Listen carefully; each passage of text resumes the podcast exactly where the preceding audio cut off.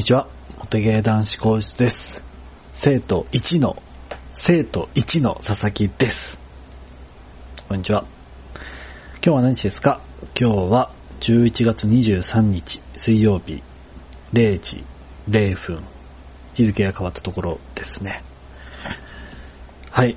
野沢国くんが引退してから最初の収録になります。まあ野沢国くんがいなくなったんですが、まあモテゲー男子講師は続けなきゃなという使命感で、僕一人でも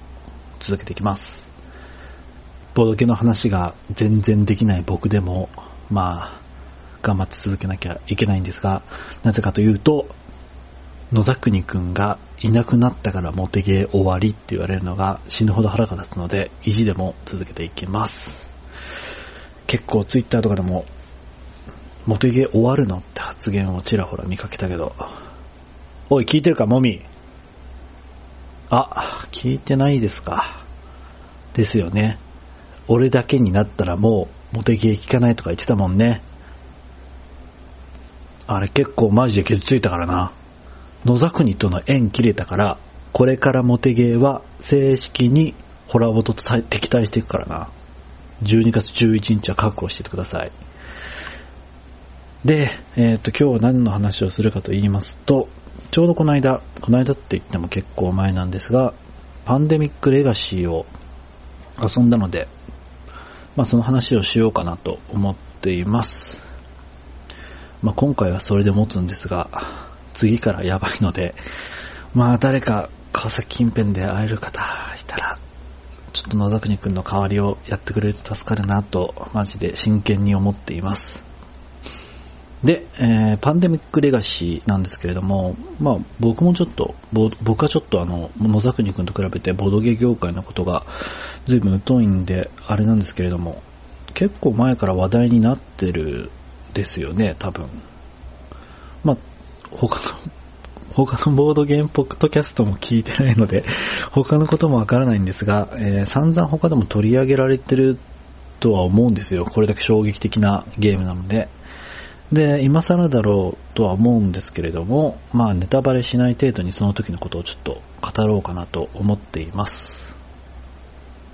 で、その前に、えー、パンデミックレガシーを遊んだ感想を言う前に、ちょっと気になったことがあるので、一応言っとこうかなと思うんですけれども、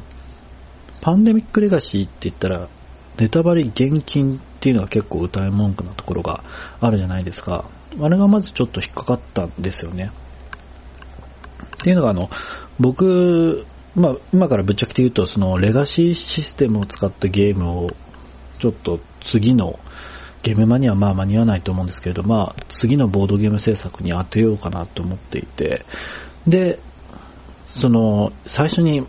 パンデミックレガシーを遊んでからゲームを作るっていうと、ちょっとそれに影響されすぎちゃって、結局、劣化コピーみたいになっちゃうのは怖かったので、まあ、情報を野田国に聞いた段階からちょっと止めて、ゲームを考えて、まあ、一通り目が、目処が立ったので、パンデミックレガシーを遊んだんですけれども、まあ、パンデミックレガシーってやつのことを知ってから遊ぶまでの間に結構時間が空いてたんですよ。で、その間にちょっと気になったのが、その、パンデミックレガシーネタバレ厳禁なところなんですね。例えばゲームで他にもネタバレが好まれないコンテンツってあるじゃないですか。例えば RPG だとか、まあゲームに限らず映画とか小説とかもそうですよね。でもここまで神経質じゃないですよね。あの、実際にその、パンデミックレガシーを野沢国くん交えて遊んだ時なんかも、その初期配置のパンデミックレガシーのボードの写真すら、野沢国くんは写真に撮って SNS にアップは絶対やめろって言ってたくらいだったんですよ。まあ僕もネタバレは嫌な方なんですが、ここまで神経質じゃないんですよね。以前野田国くんにアニメのネタバレを食らってツイッターをやめたこともあったんですけれども、その僕ですらちょっと過剰に感じているんですよ。まあこれ何かなって考えたところ、まあパンデミックレガシー自体が高価なゲームなので、まあでもそんな単純な話でもない気がちょっとするんですよね。まあ、原因は少なからずボードゲーマーの気質みたいなものもちょっと現れてるような気もするんだけど、ちょっと PP 音がうるさいですね。すいません、ヘッドセットで収録してるんで。で、えっ、ー、と、そのパンデミックレガシーがやたらネタバレにちょっと過敏というか、神経質になってるなってところなんですけど、まあ、結論はないんですが、まあ僕の予想だと、おそらくそのネタバレ禁止のボードゲームっていうのが割とパンデミックレガシーって斬新なキャッチコピーと化してるのかなっていう部分があって、思う、思う部分があって、それに対してちょっとみんなが慎重になりすぎてるんじゃないかなって個人的には思っています。はい。まあそれが結論かな。で、あともう一つちょっと気になったところがあるんです、ことがあるんですけれども、パンデミックレガシーっていう名前、いい略し方ないかなってちょっと思いまして。まあ、これだけエポックメイビキングな作品ですし、これからこのゲームのシステムをしばしば掘り返すことになると思うんですけれども、まあ僕が、その通風すごろくよろしくまたゲームを作るつもりなので、それではそのいちいちパンデミックレガシーって呼ぶのは結構しんどいなと思って。で、僕と野崎国君の会話の中だと結構レガシーって略しちゃったりとか、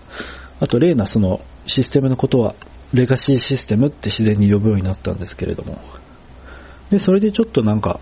もうすでに呼ばれてんのないかなとか、ちょっと気になって調べたんですけれども、そこで初めて知ったのが、そのレガシーシステムって、パンデミックレガシーが最初じゃないんですね。危なかったっすね。大恥かくところでした。えっ、ー、と、もともとモノポリーなんかと並んで4大古典ゲームに称されるリスクってゲームの拡張セットというか派生作品でリスクレガシーってゲームが数年前に出てその作者のロブ・ダビオーさんとパンデミックの作者のマット・リーコックさんが協力して作ったのがパンデミックレガシーなんですね。いくらボードゲーマーじゃない僕としても、リスクレガシーのことがちょっと耳に入らなかったのは、なんでなんだろうと思って。で、調べてみたら、リスクレガシーの日本語版が出回ってないからなんですかね。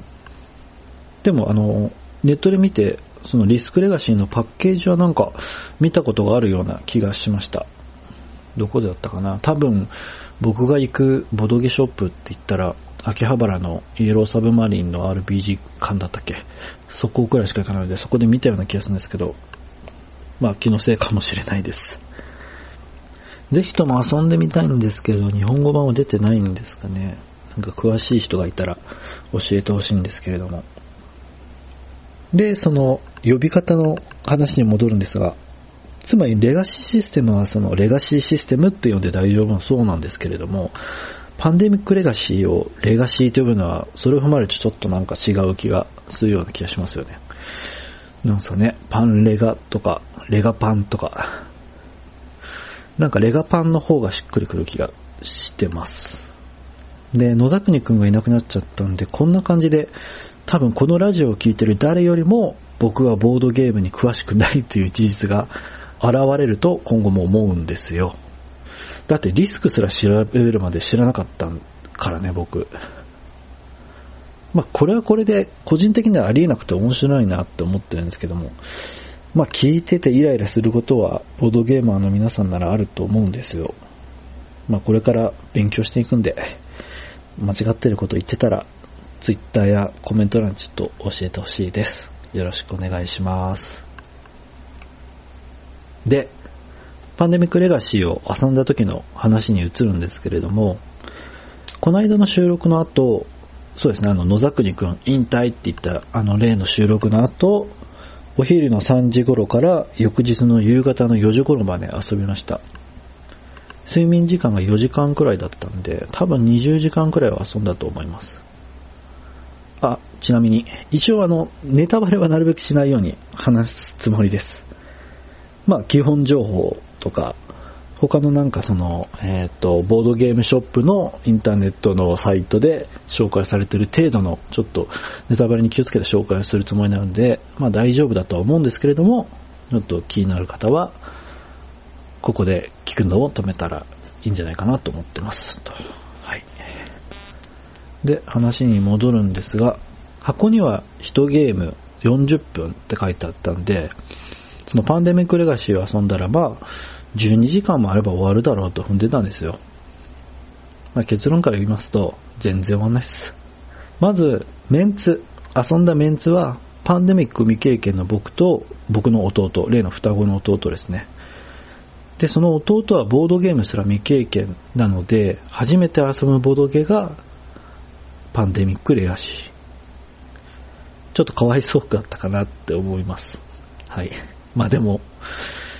本当に僕友達が少なかったので、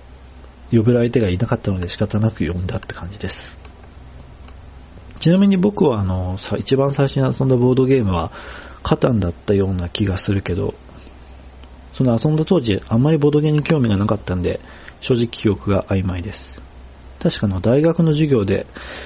遊んだような気がします。で、僕と弟と、それとパンデミック経験者の野沢国くんと、その僕の弟の友人、ちょっと遠いんですけども、まあ仮に T 氏とします。僕の弟の友人の T 氏。まあ、その T 氏は、僕もその時会ったのは初めてで、そんな話もしてないので、わかんないんですが、まあそこそこボードゲームを遊んでて、なんか川崎のゲーム会とかにはたまに行ってるって話を聞きました。で、残りの野沢国くんなんですけども、まあ野沢国くんに至っては10回以上遊んでるし、インストも慣れてるでしょうし、まあそんな2人がいるので、協力ゲームだしスムーズに進行するだろうなって思ってたんですけれども、のまあ、当然その、その場にいるメンツは全員パンデミックレガシーを遊ぶのは初めてで、で、その場で説明書を読んで、で、野沢国くんがいい感じにインストしてって感じで、えー、っと、進行したんですけれども、野沢国くんが説明書を読んで、インストし終わるまでに、あ、インストして、で、さらにコンポーネントを設置する、ボードを広げてコマを置いたりするまでに、2時間かかりました。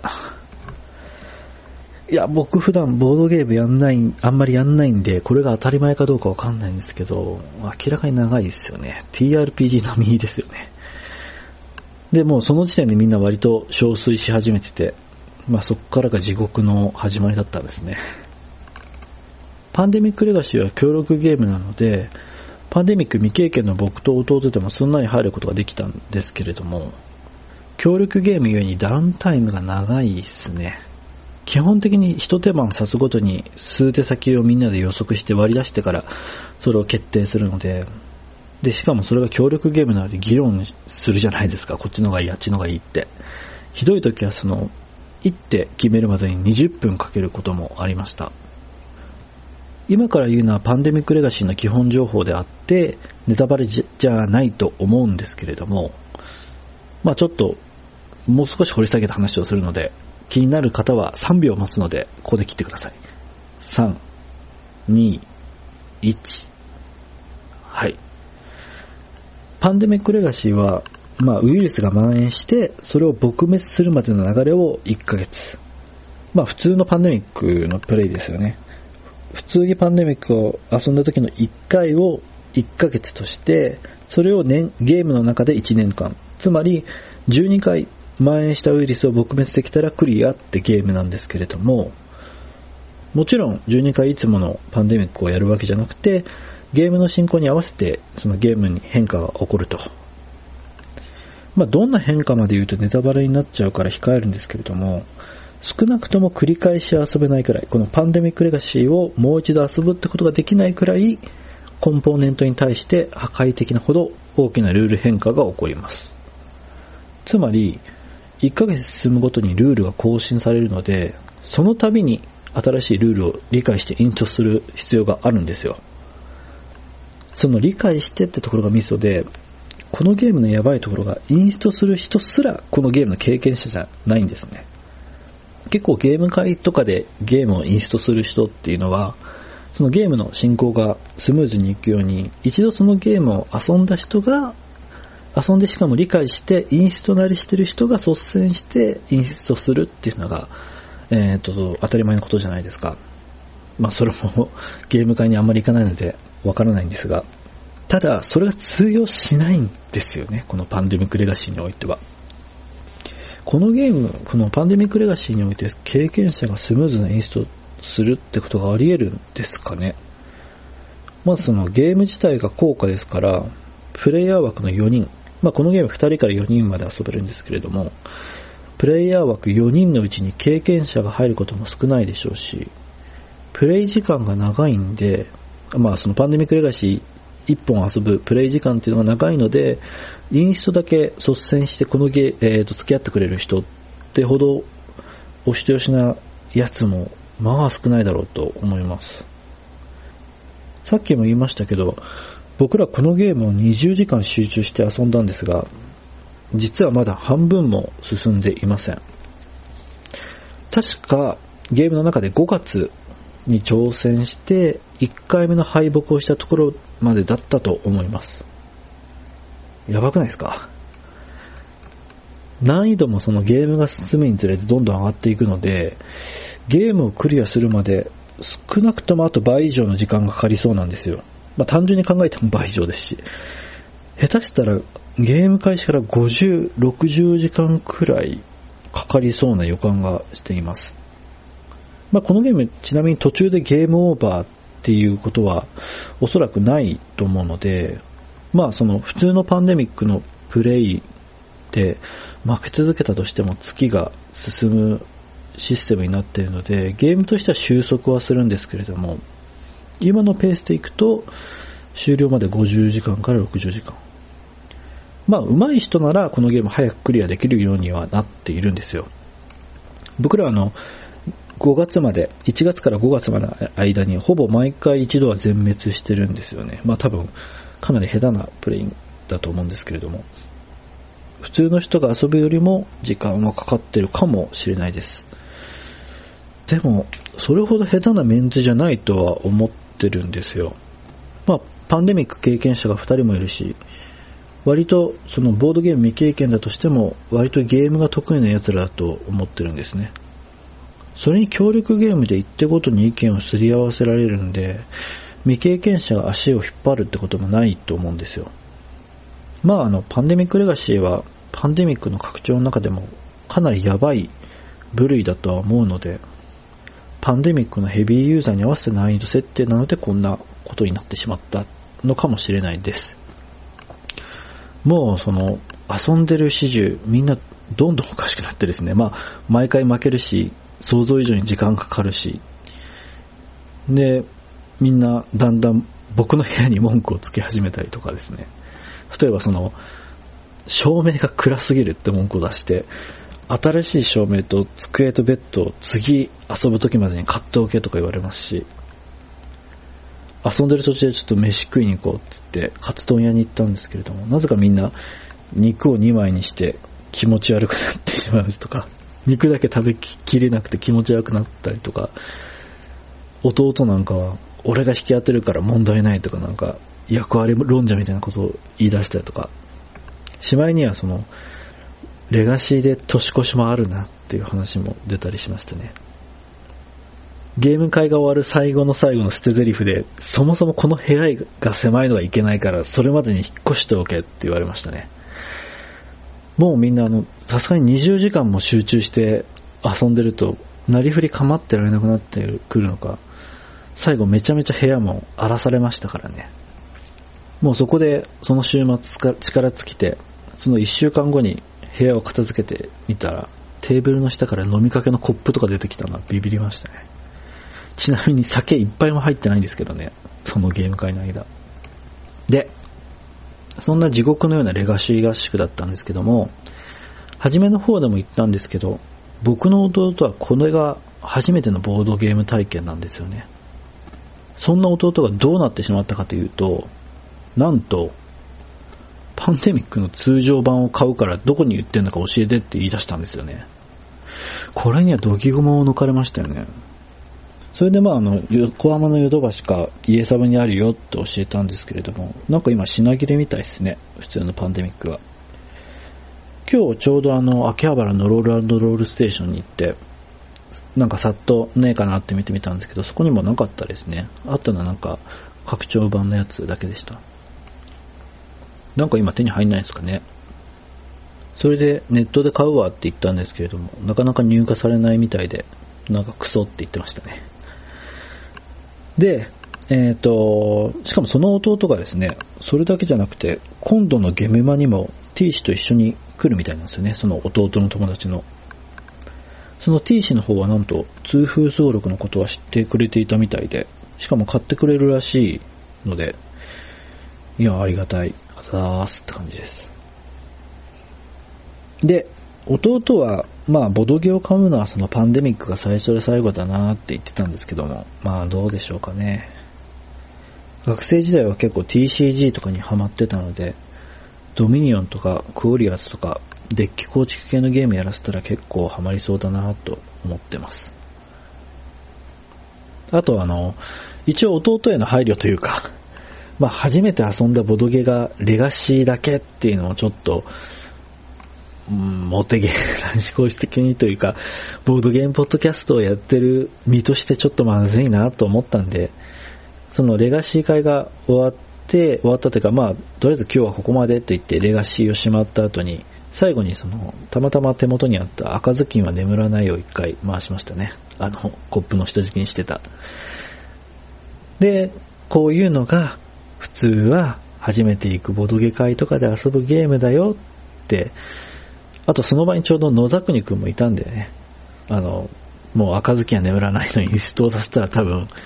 世界でも屈指のうまさを誇るあの野沢国くんがや、インストもやってくれたので、まあこれで OK だろうって思ったんですが、まあ、レガシーのちょっとインパクトが強すぎてですね、もう、弟は完全にその時にはもう放心状態だったんで、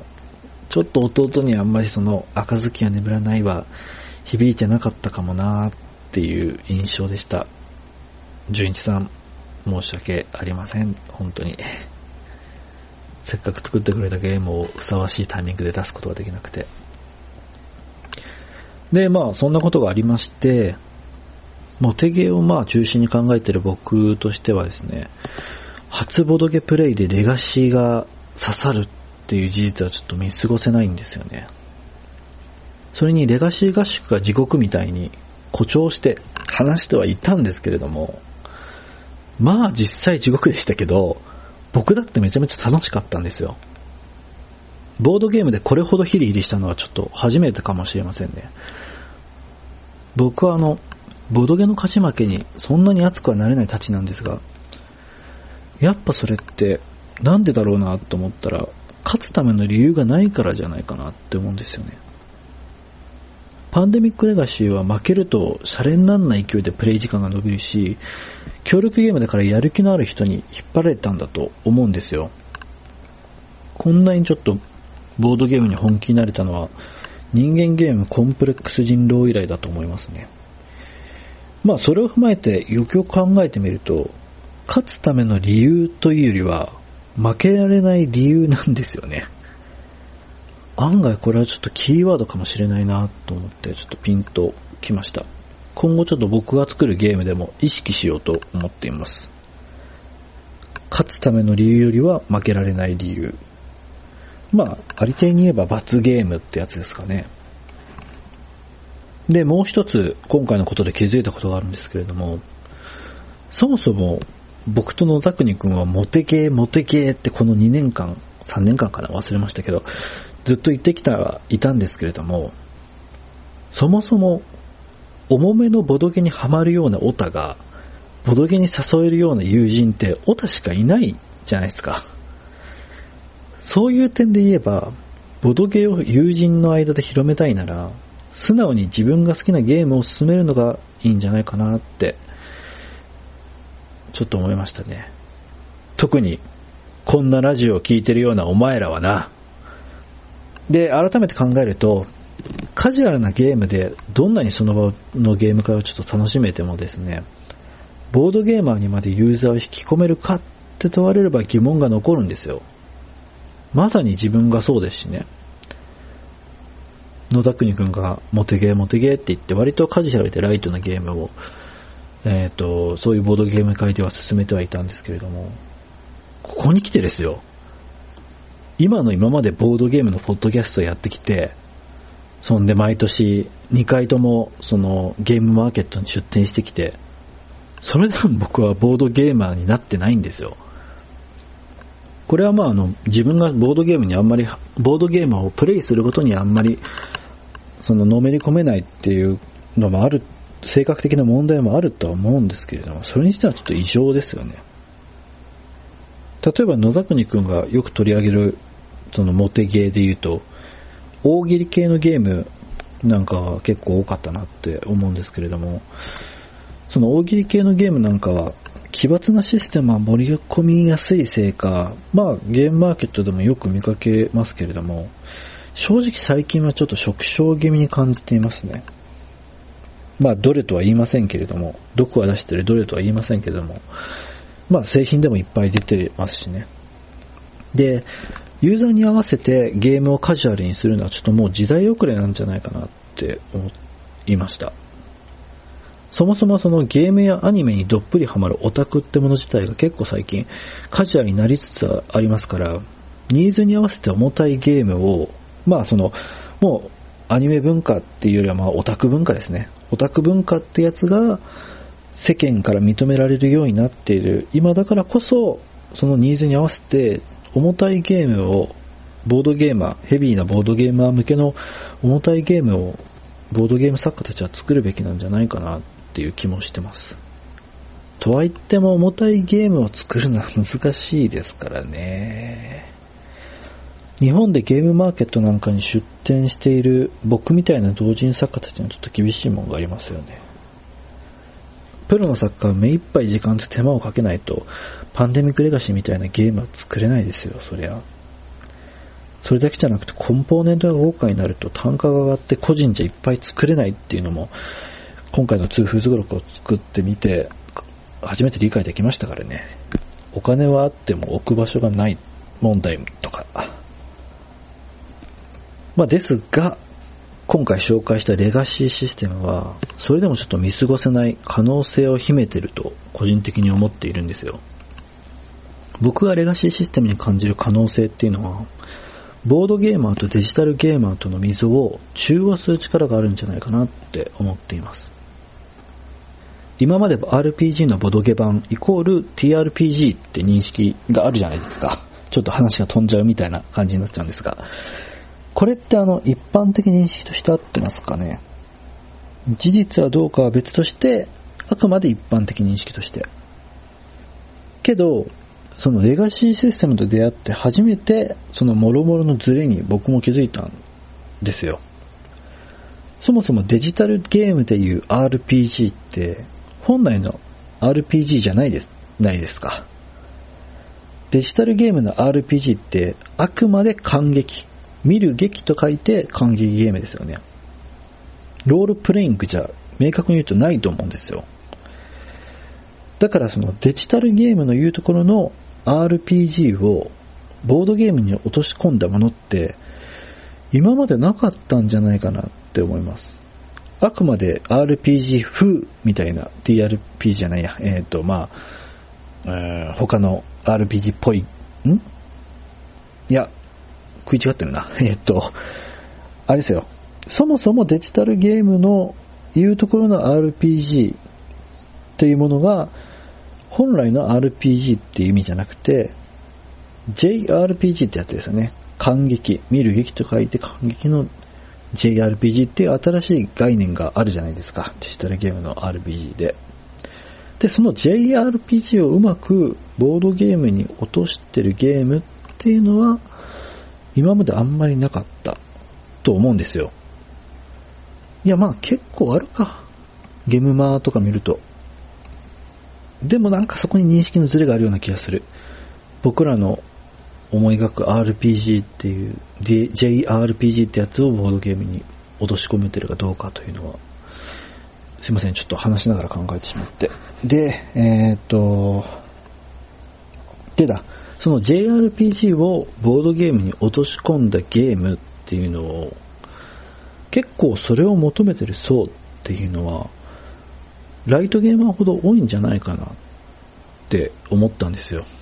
まあ僕もその一人なんですけれども。そもそもその JRPG っていう言葉があるくらい、その感激ゲーム、見る劇と書いての感激ゲームと日本人のニーズって相性がいいじゃないですか。で、間違いなく今後そのレガシーシステムがその基盤というかルーツになった JRPG ボドキは増えると僕はちょっと思ってるんですよ。で、僕もその成り身に乗ろうとは考えているわけですが、まあ、僕みたいなボドゲ初心者ですらないやつが何言ってんだって、何ごちゃごちゃ言ってんだって思われるかもしれないんですが、でもこのレガシーシステムのゲーム、聞いてる皆さんもちょっと作りたいっていういうふうに思わないんですかね。例えばですよ、今週まで今度、まあ、あの 3DS で RPG 作るの新作が出るじゃないですか。で、その RPG 作るっていうゲームは PC 版だけじゃなくて今週版でも、えっ、と、毎シリーズ、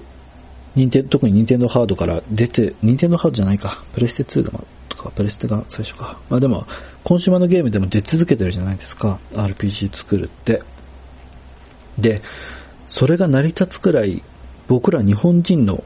オタにとって JRPG 作りたい欲っていうのは強いと思うんですよ。前にも言ったことがあったと思うんですけれども、僕もあの学生時代にですね、大学の卒生で RPG をチームで作ったことがあるんですよ。RPG をチームで作ったことがあるんですが、まあ、所詮学生のやることだけあって、納得のいく形にはならなかったんですよ。当時僕はあの、その RPG の中のシナリオと一部キャラデザと背景のモデリングとかデザインとかやってたんですけれども、まあやっぱシナリオとキャラデザをやらせてもらったんで、それだけに結構心残りなんですよ。その、卒生っていうのが。まあ納得のいく形にならなかったからなんですが。で、いずれ自分も納得のいく形でちょっとそれを作り直したいなぁと、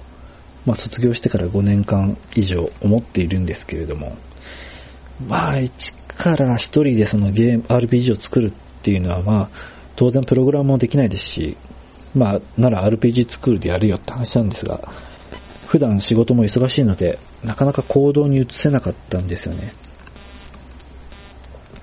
で、それで、野田国くんからパンデミックレガシーの話を初めて聞いた時にちょっとビビッと来たんですよね。やっとあれを形にできる時が来たなって。まあ、この話のミソは、僕のこの体験は特別じゃないってことですよ。なぜなら、RPG スクールで挫折したことある人っていっぱいいるでしょなんならその RPG スクールに取り掛かる前にノートやメモ帳にストーリーとかキャラデザを書き殴って、その時点で挫折した人だって結構いるんじゃないですか大丈夫。僕だってそうだ。みんなそうだ。こんなラジオ聞いてるやつはきっと3人に1人はそうですよ。そしてこれが、その僕らの最後のチャンスだと思うんですよ。もうすでにその JRPG を意識した協力型のボドゲ、例えばドラスレとか、バハムートゲートとかありますが、レガシーシステムがより JRPG に近い体験を提供してくれるっていうのは、当然同人ボードゲ作家たちは気づいてるはずなんですよ。なので、今が横並びなんですよ。いや、もう手遅れかもしれないんですが、ここで飛び出さないと手遅れることになりますよ。で、まあ、JRPG をレガシーシステムが再現するのがいい感じだぞってまとめるとそんな感じ なんですけども、それちょっと演出的に言ってるだけの話なんですが、まあそこからちょっと話を移して、で、レガシーシステムのその一番の功績っていうのがですね、まあ僕個人の感想なんですけれども、ボードゲーム、いやあの、ゲームそのものですね。ゲームそのものの価値はあくまで体験にあると、そのレガシーシステムは気づかせてくれたことなんじゃないかなって思うんですよ。まあこのパンデミックレガシーの売りにもなってるポイントであると思うんですけれども、ボードゲームが1回しか遊べないっていうのはもったいないなと思うのが普通だったじゃないですか、今までは。でも、そもそもその遊び飽きたゲームを再び遊ぶのって価値としては微妙だなという考え方もあるじゃないですか。けれども、パンデミックレガシーは遊びきるのに50時間ほどもかかる。50時間もパンデミック遊んだら、ぶっちゃけもう十分でしょ。てか、デジタルの JRPG なんかではそれが当たり前の認識で、何週もその RP JRPG のゲームを遊ぶ人っていうのは、全体から見たらよっぽど変わった人なんですよ。日本でゲームといったらまだまだデジタルゲームという認識は一般的ですよね。で、さっきも言った、まあちょっと前になるんですけれども、さっき言ったその、レガシーシステムっていうのが、アナログゲーマーとデジタルゲーマーの溝を中和してくれる可能性があるって話をちょっとしたじゃないですか。そこにちょっと繋がる話なんですけれども、パンデミックレガシーは遊びきるのに50時間もかかるじゃないですか。まあ、下手っぴな僕ら基準の話なのでわかんないんですが、まあそれでも50時間もパンデミックを遊んだらぶっちゃけもう十分じゃないですか。それにデジタルの JRPG なんかではそれが当たり前の認識で何週もそのゲームを遊ぶなんて人は全体から見たらよっぽど変わった人なんですよ。日本でゲームと言ったらまだまだデジタルゲームという認識が一般です、的なので、そこになんかね、アナログゲーマーとのちょっと考えのズレを感じたんですね。っていうか、ズレが初めて認識できたっていう感じですかね。まあ、そういうズレが多分他にも色々あるんでしょうね。まあ一緒にすればいいのかどうかっていう話は別として、例えばその僕が初めて TRPG を遊んだ時、JRPG のボドゲ版なんだろうなくらいに期待してちょっと遊んだら、なんか期待してたのは違うなっ、ちょっとがっかりしたのを覚えています。で、僕の弟もバリバリのデジタルゲーム好きでして、パンデミックレガシー会に来る直前まで、徹夜してペルソナ5を遊んでたようなやつなんですけども、今はもっと気違いなんですが、パンデミックレガシーを徹夜で、というか2日間集中して遊ぶって言った日の前日に徹夜してペルソナ5を遊ぶようなやつなんですが、その彼が初めてパンデミックレガシーをやらされて、パンデミックを買わせるまで引き込んだんですよ。レガシーシステムって、ボードゲーマーから見たらとても異色なものに見えるかもしれませんけれども、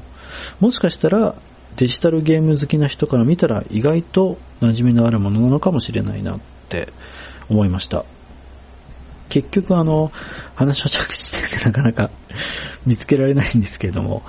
まあ、僕、今度はレガシーシステムを用いた JRPG 風ゲーム作るぞっていうことです。それもあの、パンデミックレガシーを遊ぶ前に思いついたネタの、ネタを中心にしたゲームなので、ちょっとレガシーシステムっぽいかもくらいのものだと思うんですけどね。ちょっともう、パンデミックレガシーを一度遊んでしまったので、ここからどういう風に肉付けしていくかでまた形も僕の今考えてるのと変わるかもしれないんですが、まあ、正直、次作る僕のゲームはですね、僕の妄想 RPG を形にするので、まあ、RPG 作るとかやった人ならわかると思うんですけども、今度はあんまり元ゲーとかあんまり意識しないで僕のオナニーゲーになると思います。正直もう僕個人としてもモテゲーの意識については、痛風すごろくで、今は出し切った感があるので、次はちょっとその、ゲーム作りたいぞっていう、リビドでゲームを作ってみたい気もするんですよね。まあちょっと来年は個人的な用事でいろいろ忙しいので、次の春のゲームは今度こそ出れないんじゃないかなと思います。1年後に、その、次だから2017秋ですかね、にゲームに出せたらいいなと、それを考えています。タイトルも決まってるけど恥ずかしいからまだ秘密です。だいたいそんな感じですかね。はい。ちなみに、えっ、ー、と、今日というか、昨日の話になるんですけれども、昨日といっても1時間前ですけれども、ちょうど今日、あれに行ってきたんですよね。えっ、ー、と、秋葉原ロールロールステーションでアークライトじゃないか、スイッチゲームズがやってるルルブ読書会だっけ？第2回のやつ行ってきました。まあこれもいろいろ思うところがあったので、収穫もあったので、次の収録の中ネタにでもしようと思っています。あと告知。まずいつものやつなんですが、えー、モテゲー男子校室はシーサーブログでやっています。Google 検索でモテゲーで検索すると、モテゲー男子校室のサイトが出てくるので、そちらから聞いてください。と、えっ、ー、と、iTunes のポッドキャストに登録しています。なんかポッドキャストを聞くいい感じのアプリをスマホに落として、モテゲーで調べてお気に入り登録して聞いていただけると便利です。ツイッターやっています。ツイッターでモテゲーで検索すると、黄色のバックにドット絵の僕らのアイコンがあるので、そちらをフォローして意見と欲しいです。シャープモテゲーでもいいです。はい。で、あと、えっ、ー、と、イベントの告知なんですが、もう間に合わないかもしれないんですけれども、まあ、これ、この収録を公開する時に間に合わないかもしれないんですけれども、えー、今週末、11月の27日日曜日の12時半から18時45分の間で、池袋にあるサイクロ袋っていうお店で、ゲームマーケット16、GM か、GM16 秋新作体験会っていうイベントがあるので、そちらに通風すごろくを持って行って私有をします。なんか、プレイヤーとして行くにも、そのサイコロ袋さんのところで、ツイプラかな？ツイプラで予約をしなきゃいけないみたいなので、よかったら来ていただきたいです。全然プレイヤーの枠が埋まってなくて、せっかく私有のイベントに行っても全然遊んでもらえないって事態にならそうな気がしていて、今震えています。ちなみにまだ万移動さんから、万移動さんの方でチェックは終わって入金もしたので、印刷物が上がったら送るとは言われてるんですが、まだ届いてないので、このイベントに持ってけるかどうかは若干不安です。そんな感じですかね。なんかその、えっ、と、11月27日日曜日にあるゲームマ2016秋新作ゲーム体験会っていうのも、僕以外にもかなり有名なサークルさんもいらっしゃるみたいなので、まあ、うちなんか IDC でそういうところも見に行くって目的で行くのもいいんじゃないですかね。えっ、ー、と、各部、確か3部あるんですけれども、えっ、ー、と、僕はそのうちの2、1部と2部を予約していて、で、その通付録を出す予定で、各部その、プレイヤーとして行くの、行く参加費は500円。ちなみに僕は、えっ、ー、と、1部2部で出店料1600円払っています。お前らは500円。俺は1600円。もう一度言う。お前らは500円。俺は1600円。で、えっ、ー、と、他にも僕以外のサークルで見慣れた名前はあって、例えば操られ人形館さんのスイーツスタックってゲームだとか、これはクオン堂っていうのかな？クオン堂のケーキバイキングっていう僕はちょっとライバル視してるゲームとか、あとは T クラブさんのダンジョンニングとか、スルメデイムスさんのモンスカートって新作とかあるみたいですよ。僕は今言った以外にもサークルさんと新しい新作ゲームあるみたいなので、興味のある方は今すぐツイプラで予約して来てくれ。はい。以上ですかね。はあ、初めてじゃないですか。僕が一人でこんなにボードゲームの話をするのって。いやでも、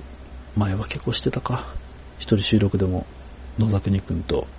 ゲーム会見た話とか。まあ、繰り返し言うんですが、僕は多分このラジオを聴いてくれてる誰よりもボードゲームの知識はないので、今までは野沢国くんに任せっきりだったんですが、ついに僕もね、ボードゲームをちょっと調べたりとか勉強して、ポッドキャストできるくらいまでなんなきゃいけないんですよね。僕としてはあんまりボードゲームには詳しくないまま、ポッドキャストを続けるってスタンスに価値を感じてたんですが、まあね、それか、まあ新しい野崎肉の代わりをやってくれるボードゲームに詳しい人が収録一緒にやってくれたらいいなと思ってます。一人だとね、なかなか切りどころが見つけられないので、スパッと切りましょう。では、えー、っと、なんだっけ、どんな風に切ってたっけ？えー、っと、久々だから、えー、っと、せーの、モテゲー男子講師でした。生徒1の生徒1の佐々木でした。さよなら。